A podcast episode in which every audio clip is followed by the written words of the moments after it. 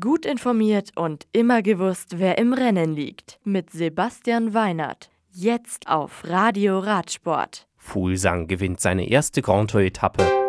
Kronewegen in England schnellster. Lena. Am Alto della Cobertoria gewinnt Jakob Fuglsang von Astana seine erste Etappe bei einer Grand Tour. Zweiter ist Theo Georgen Hart von Ineos.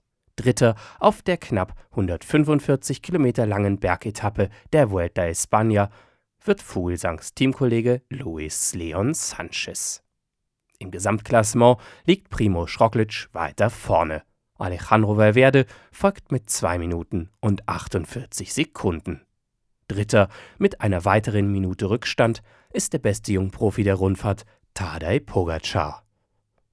Am Dienstag findet der zweite Ruhetag der Rundfahrt in Burgos statt, ehe am Mittwoch mit Etappe 17 das viertletzte Teilstück der Rundfahrt von den Fahrern zu absolvieren sein wird. Die Etappe ist dann fast 220 Kilometer lang und hat neben einer ansteigenden Zielgeraden in Guadalajara ein welliges Profil. Newcastle upon Tyne in England feiert Jumbo-Visma-Profi Dylan Groenewegen auf dem dritten Abschnitt der OVO Energy Tour seinen nächsten Sprintsieg. Der Niederländer setzt sich nach 183 Kilometern gegen seinen Landsmann und Corren- Circus-Profi Mathieu van der Poel sowie Davide Cimolai von der Israel Cycling Academy durch.